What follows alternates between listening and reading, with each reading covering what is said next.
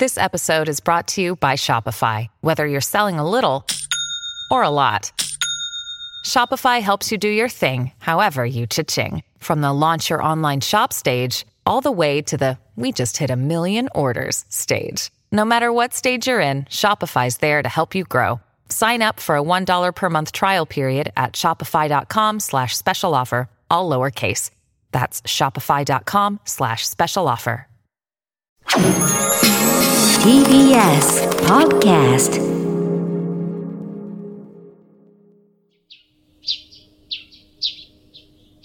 桂宮治。これが宮治でございます。パーマ屋さんに行ってくるね。今はヘアサロンっていうのがナウいのよ、と、どっこいどっこいの勝負を繰り広げているご夫婦、また親子の皆さん、おはようございます。落語家の桂宮治です。なんていう始まり方だよ、おい。なんなんだよ、これ。日曜朝5時半の敬老会。桂宮治、これが宮治でございます。今週も始まりました。どうもありがとうございます。なんなんだよ、この台本よ。もう誰なんだよ、もうこれ書いてんの。あんたか。あんたか。謎の男 K さんと、桂宮治でお届けをしてまいります。ね。ということで5時半です。そう、最近ほんといろんな仕事バタバタ行ってて、で、こう海っぺりで仕事、朝早朝4時に起きたりとか、5時に起きて海っぺりに行くっていう仕事がちょっと続いてて、いろいろ収録があって。で、今、とにかく携帯一人でこう、今ね、マネージャーさん決まったって先週言ったんですけど、そのまだ実際に稼働するのは7月からなんで、その、まあ、スケジュールのやり取りはしてるんだけど、やっぱま、まだこう自分の携帯でやってるんだけど、なんかアップロードっていうの？アップロードじゃねえや。何？あの、アップデート。あ、あの、携帯のアップデートってあるじゃないですか。なんか、こう、新しいものを入れるから、やってくださいみたいな Wi-Fi 環境の整ったところで。私 Wi-Fi って今言えてますけど、昔ずっと Wi-Fi って言ってたからね、俺。やっぱ俺も敬老会メンバーかな。あの、女の小中学校一緒だった同級生と、なんか飯食ってた時に、ミヤ、ミヤ、僕も本名ミヤ、ミヤ、何言ってんの？え、何が？Wi-Fi、Wi-Fi 飛んでない それ Wi-Fi だよって言われたことあったけど。で 今はね、だいちゃんと覚えたけど、だからね、Wi-Fi 環境整ったところでやってくださいみたいなアップデート来るじゃないですか。あれやった途端に、めちゃくちゃ携帯重くなったんですよ。そういうのはありません？ありますよね。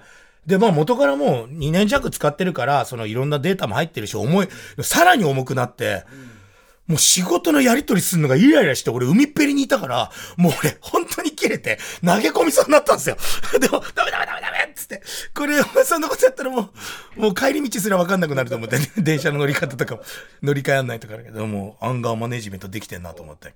それでも、マネージャーさんできるから、新しく、その携帯と、あと、ルーター、そう、それをマネージャーさん用にね、そのパソコンも使うから、あの、それがやっぱり必要ですって言われて、わかったわかったって。言って、この間一人で仕事の合間見つけて携帯ショップ予約していって、その携帯とね、なんかその子は iPhone、そのマネージャーさんは iPhone、僕、僕は Android なんですけど、iPhone 派だから、iPhone じゃないと使い方わかんないというか iPhone 買って、で、あと、そのルーター買って、っていう手続きを、携帯ショップでしてたんですけど、前も何年か前も携帯ショップ行った時に思ったんですけど、あれ、携帯ショップって、朝の病院と同じぐらい、じいちゃんとばあちゃんしかいないんだよね、あれね。あやっぱ若い人って、携帯ショップ来ないですよね。病院の待合室だよね、あれ。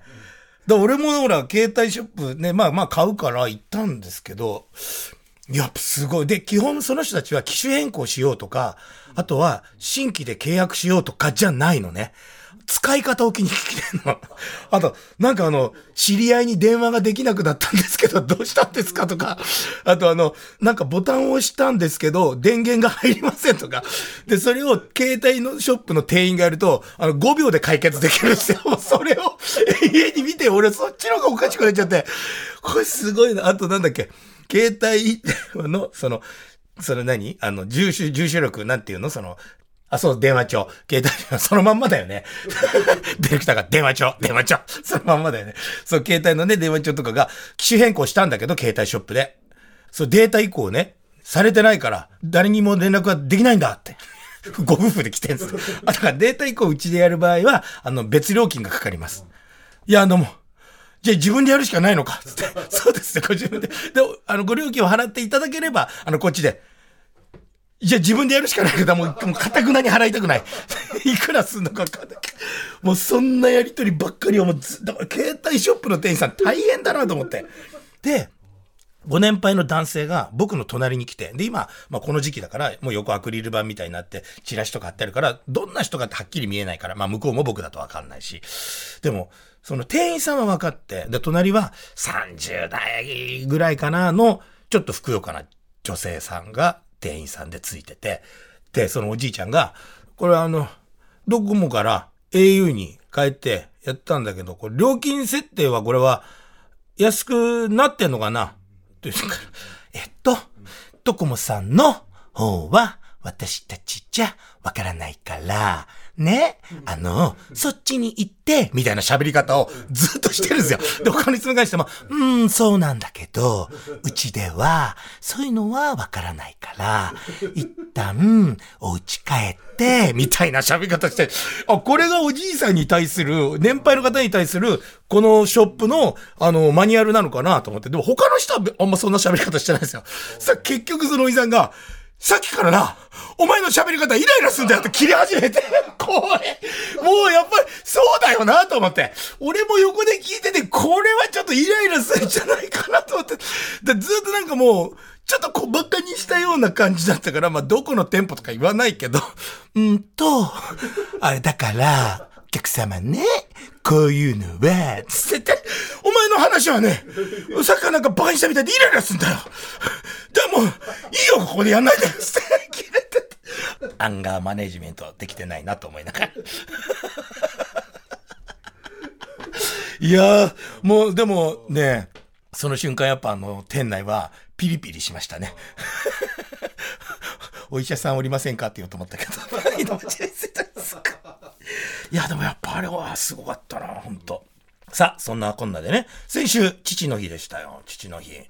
でね、朝、もう仕事だったから、もちろん日曜日で。で、あ仕事行こうと思って支度をしてたら、子供たちが来て、もう仕事行って夜帰ってこないの分かってるから、なんかいきなりこう手紙をくれてね、3人とも。それ持ってきた。皆さんどうでした？手紙。まずね、一番下、かっちゃん、小学校1年生。すごいですよ、これ字ね、これ。パパ、ありがとう。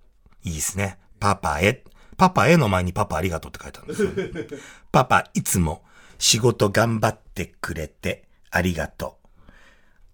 新しいアイス一緒に食べたいよ。パパいつもありがとう。パパいつも遊んでくれてありがとう。パパ大好き。パパ世界一の宝物だよ。どうだいこれ？こう、こっちょいいじゃん。でも、結局はパパありがとうとアイス新しいの食べたいっつってるだけだよな。これぞ次、次女。パパへ、いつも仕事に行ってくれてありがとう。仕事行って、俺、俺のことなん、あいつら無償だよね。俺のことうだと思ってて仕事行ってなくて。パパいつも仕事に行ってくれてありがとう。前にパパが落語で〇〇小、まあ、自分の小学校ね、そう言ってる。〇〇小に来た時、〇〇ちゃん、友達ね、〇〇ちゃんがたくさん笑ってて、〇〇ちゃんがすごい面白くて、こんなに笑ったの久しぶりって言ってたよ。いつも遊んでくれてありがとう。かっこ、カードゲームだけめんどくさいことはやんないでね。意味がどういうことだ？ろう。仕事がない時は学校公開やピアノの発表会を見に来てくれてありがとう。コンビニでいつもたくさんお菓子とか買ってくれたり、ラフラフで物を買ってくれてありがとう。さっき、でも結局俺なんだ、俺キャバ嬢になんかプレゼントしてる人みたいになってんの、これ。いつもこんな、しかもさ、これ、これ次女なんだけど、めんどくさいことはやんないでねの、やんないでねの下に、下に、マーカーで赤線引いたんですよ。どんだけやんないでほしいと思ってんだ、こいつ。すごい。長女。長女ちょっと字がちゃんとうまい。おパパへ。おパパへって何なんだ、おパパって。呼んだことないんだ、俺のことおパパなんて。おパパへ、いつもありがとう。おパパはいつも仕事を頑張ってくれて、そのおかげでいっぱい美味しいご飯が食べられるし、バレエとか塾とかに行けてるよ、ありがとう。あとは忙しい時にも誕生日とか発表会とか仕事がある時には頑張ってその日を開けてくれてきて、開けてくれてきて嬉しい。や、まあ仕事ね、ちょっと、わざと開けたりするからね。これからも忙しいけど、仕事頑張ってね。みんな仕事頑張ってね、なんだよ。でもその後、か、かっこ。これからも忙しいけど仕事頑張ってね。かっこ。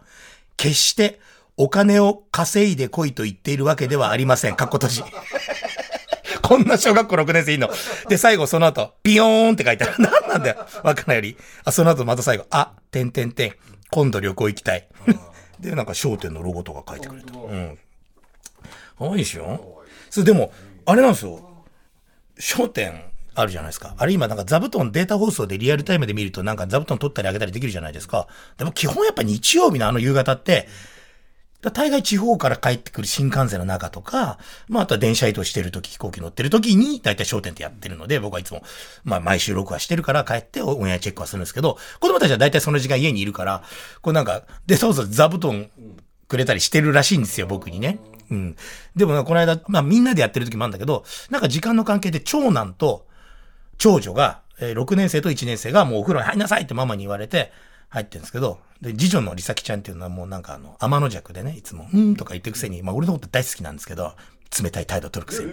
それだけはずっとお風呂入んないんですよ。で、脱いで裸で。で、ずっとうちのかみさんが、なんかピッピッピッってずっと音聞こえてて、何やってるかなと思ったら、もう限度数までずっと俺に座布団上げ続けて、さらし裸になって、かわいいやっちゃな、りーちゃんもうなんか買ってやる、ラフラフでなんか買ってやる、また。でもなんかそんで、あいつら毎年、誕生日とか、そう、誕生日とか父の日に、必ずなんか、いろいろ考えてくれてね、僕が使ってるものをくれるんだけど、今回なんかね、EMS ヒートネックっていう、あの首にカチャンってはめて、温めながら、こう電気がピッピッってきて、あの肩こりとかを解消してくれるやつを子供たちが選んでお小遣い出して、アマゾンで買ってくれたみたいで、なんか、で、それ開けたら、えー、何これ？でも僕はすっごい肩こりで、でも僕、人見知りだから、治療に行かないんですよ。マッサージとかその整体とかに行くと人と喋んなきゃいけないじゃないですか。で、生き慣れたところがあればいいんだけど、そんなの作ってないから、いつも子供に揉ませるんですよ。お小遣いあげて。でもそれもあいつらも疲れてきたみたいで。いや、長女うまいんですよ。で、あいつはなんかバレエやってて、足がちょっと、怪我じゃないけど痛かったりとかすると、こう、ちゃんと何その保険の効く家の近くにあるそのなんか、生態じゃないけど、なんかそういうとこに行ってるから、やられ慣れてるんですよ、俺より。45歳のおっさんより、12歳の娘の方が、めちゃくちゃそういうとこ行き慣れてて、だどこが気持ちいいか分かってるから、あいつすっごい握力もあるから、ただそれがめんどくさくなったみたいで、いよいよ EMS ヒートで、ヒートでかかってきて、あのもうこれで私たちに解放されるよね、みたいな。いやでもあれやったら、本当めっちゃ効くんすね、あれ。で、うちのかみさんもなんか片頭痛とか持ってて、なんか俺がいない間に勝手に使ってたらしいですけども、あれいいね、っつって。そうそう、でも本当になんかね、ありがたいですね、なんかそういうの、本当に。うん、なんかね、そういう父の日です。皆さんどんな父の日をお過ごしになられたのか。別に、あの、全然ね、7月入っちゃいますけど、次の放送。うん、でも、全然そんなの関係ない。どうせ別に敬老会なんだから。おじいちゃんおばあちゃんでだって去年の話を昨日のことに喋るでしょ、みんな。そういう番組だから。全然大丈夫です。ちなみにこの間、勝利くんが、朝起きたら、長男、1年生が、めちゃくちゃママに怒られてたんですよ。俺も寝室ベッドで寝てたら、母ちゃんいいから早く見せなさい何やってんのいやそ、そうじゃないんだよ。大丈夫なんだよ。宿題やった。やったとかって言ったらいいから、学校持ってくまで見せなさいいや、だ、いいんだよ。やったんだから見せなくて学校持ってくんだよ。さ、姉ちゃんたち二人が。絶対見た方がいいよ。ガッチャ変なことやってたから。絶対見た方がいいから。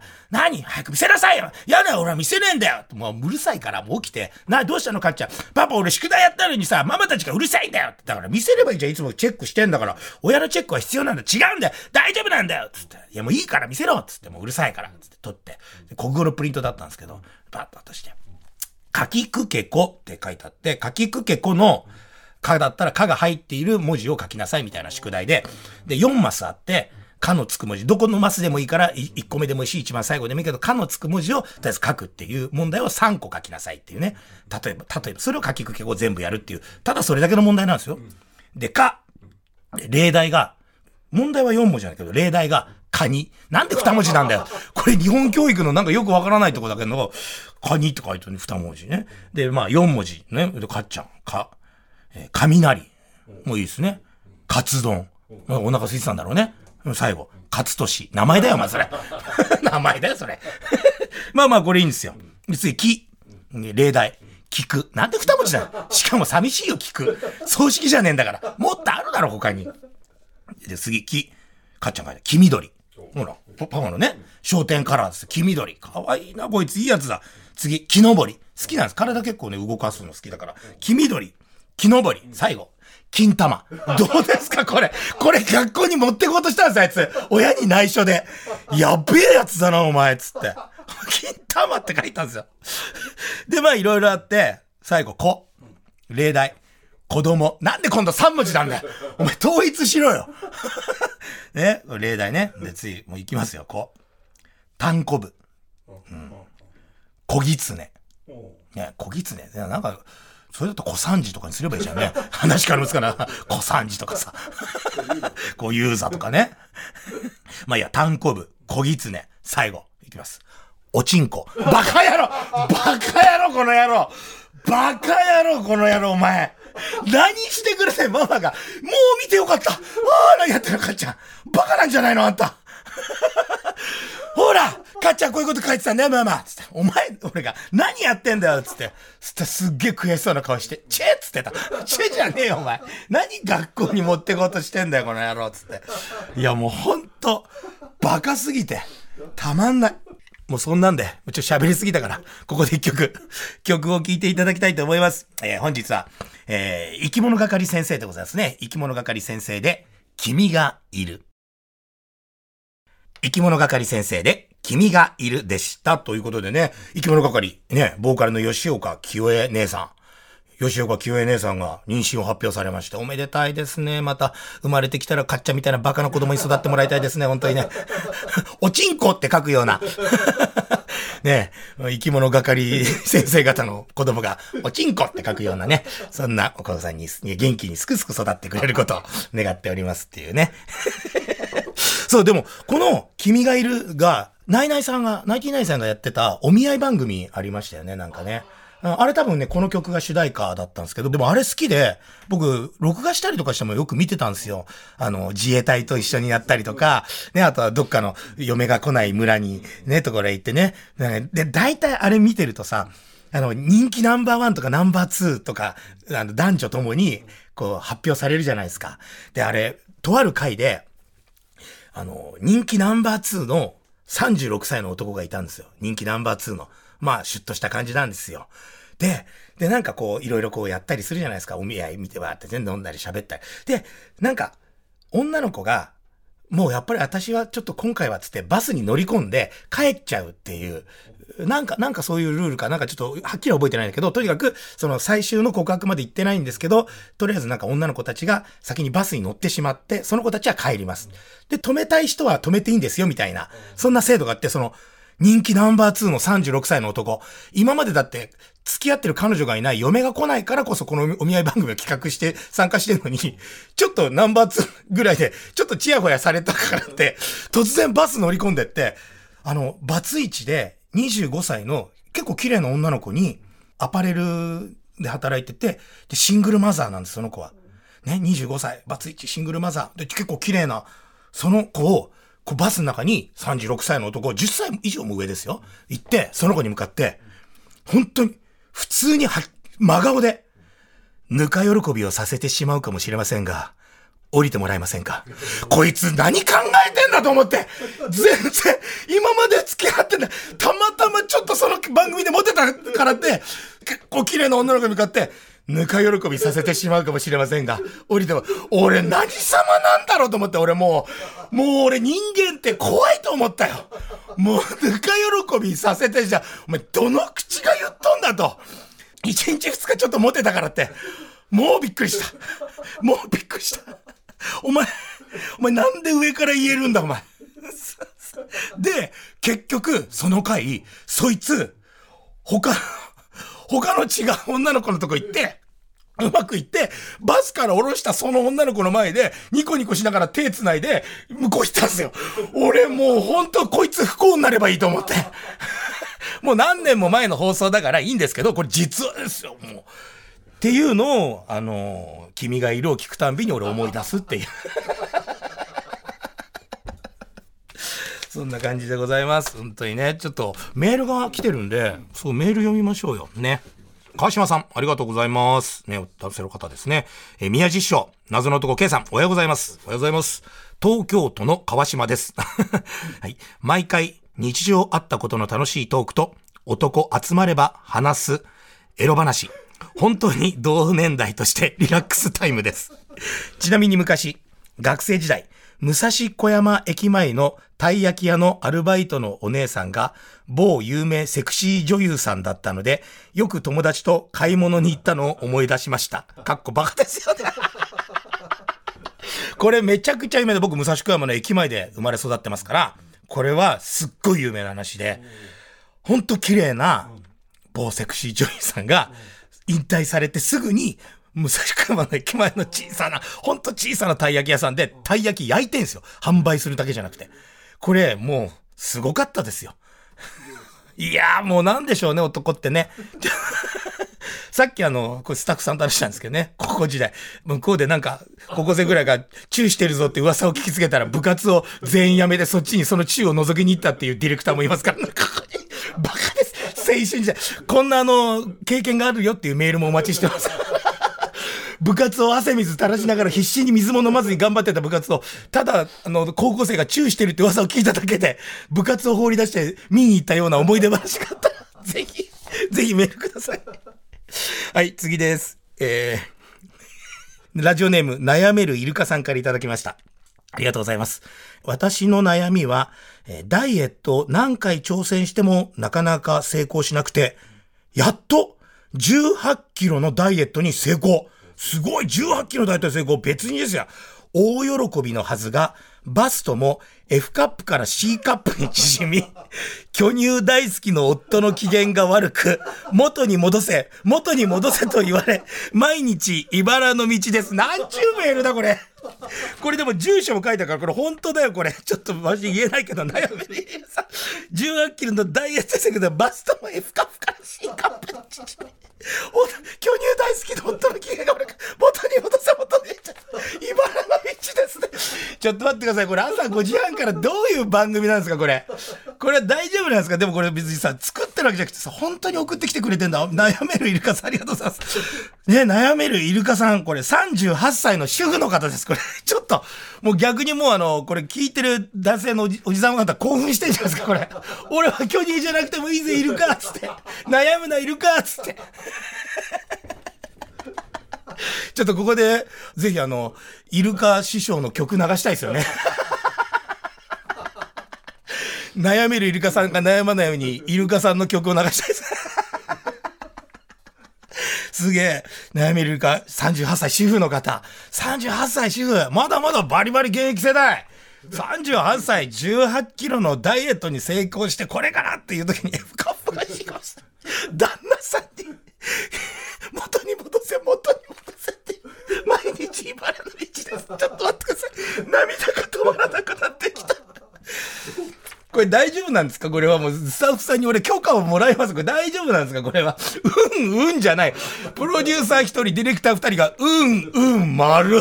白鶴、丸。なるじゃねえよ。すごい。そう、でもね、悩めるイルカさん悩まなくていいよ。そうだ、旦那さんが戻す戻す戻さなくて18キロ痩せた、その悩めるイルカさんが、一歩外に出てくださいよ。他にいい音がいっぱい寄ってきますから。そっちで、ガンガン行きましょう。そっちでガンガン行きましょうじゃないよ。ダメで。でもね、かといってね、元に戻すのもね、せっかくそんな頑張ったんですから、それはもう行きましょうじゃありませんか。ねもう一個読みましょうか。ね、宮地さん。ここに、20代前半、復職学生、女子リスナーがおりますよ。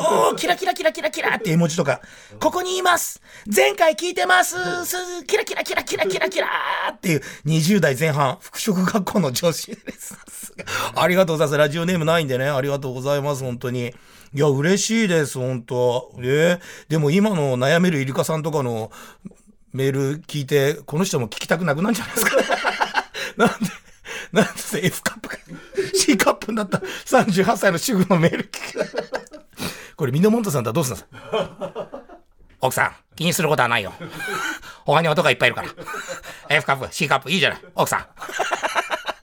俺、ちょっと思いっきりテレビもう一回復活させません？っていう意味で。俺、俺やるよ、昼から。ああ、楽しかった。もうね、こんなメールもたくさんお待ちしておりますよ。ね。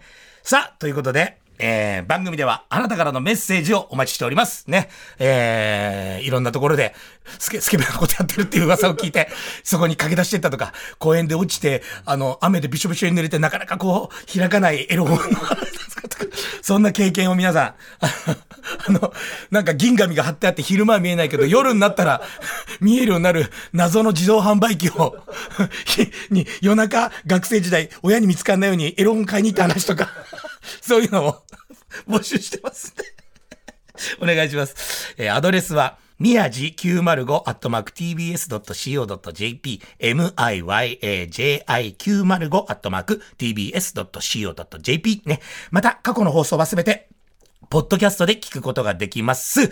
ね、忘れっぽいあなたなら何度聞いても新鮮な気持ちで聞けるはずですよ。ね、そうですね。忘れっぽいあなたならバカにしてますね、またね、しかもあの、ポッドキャストとかね、聞き方わかんない方は、携帯ショップに行くと教えてくれますんで、ぜひ、携帯ショップに行くと、いいおじいちゃん、ポッドキャストっていうの、わーって、うるせえって。あ、ね来週は選挙関連の番組の放送があるため、オンエアは来週一週お休みなんですって。えー、っていうかあの、来週の日曜日こそ僕重大発表しなきゃいけなかったんですよ。マジで。来週だ、今言えないんですよ。情報解禁前だから。情報解禁はね、今日の夜なんです。うん、だから、今日の夜、わかるんです。これダメか。そ う、TBS 見てると、今日の夜 TBS を見てると、何が情報解禁なのか分かるはずなんですけど、今言えないんです。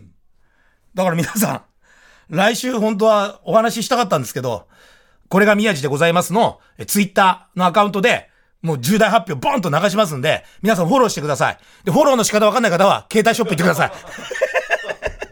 ね、それでは再来週、一人も欠けることなく重大発表を聞いてください。この、敬老会でお会いしましょう。それでは素敵な日曜日をお過ごしください。ガズラ宮地でした。今日の夜、商店、夕方、商店見た後は、夜は TBS 見てね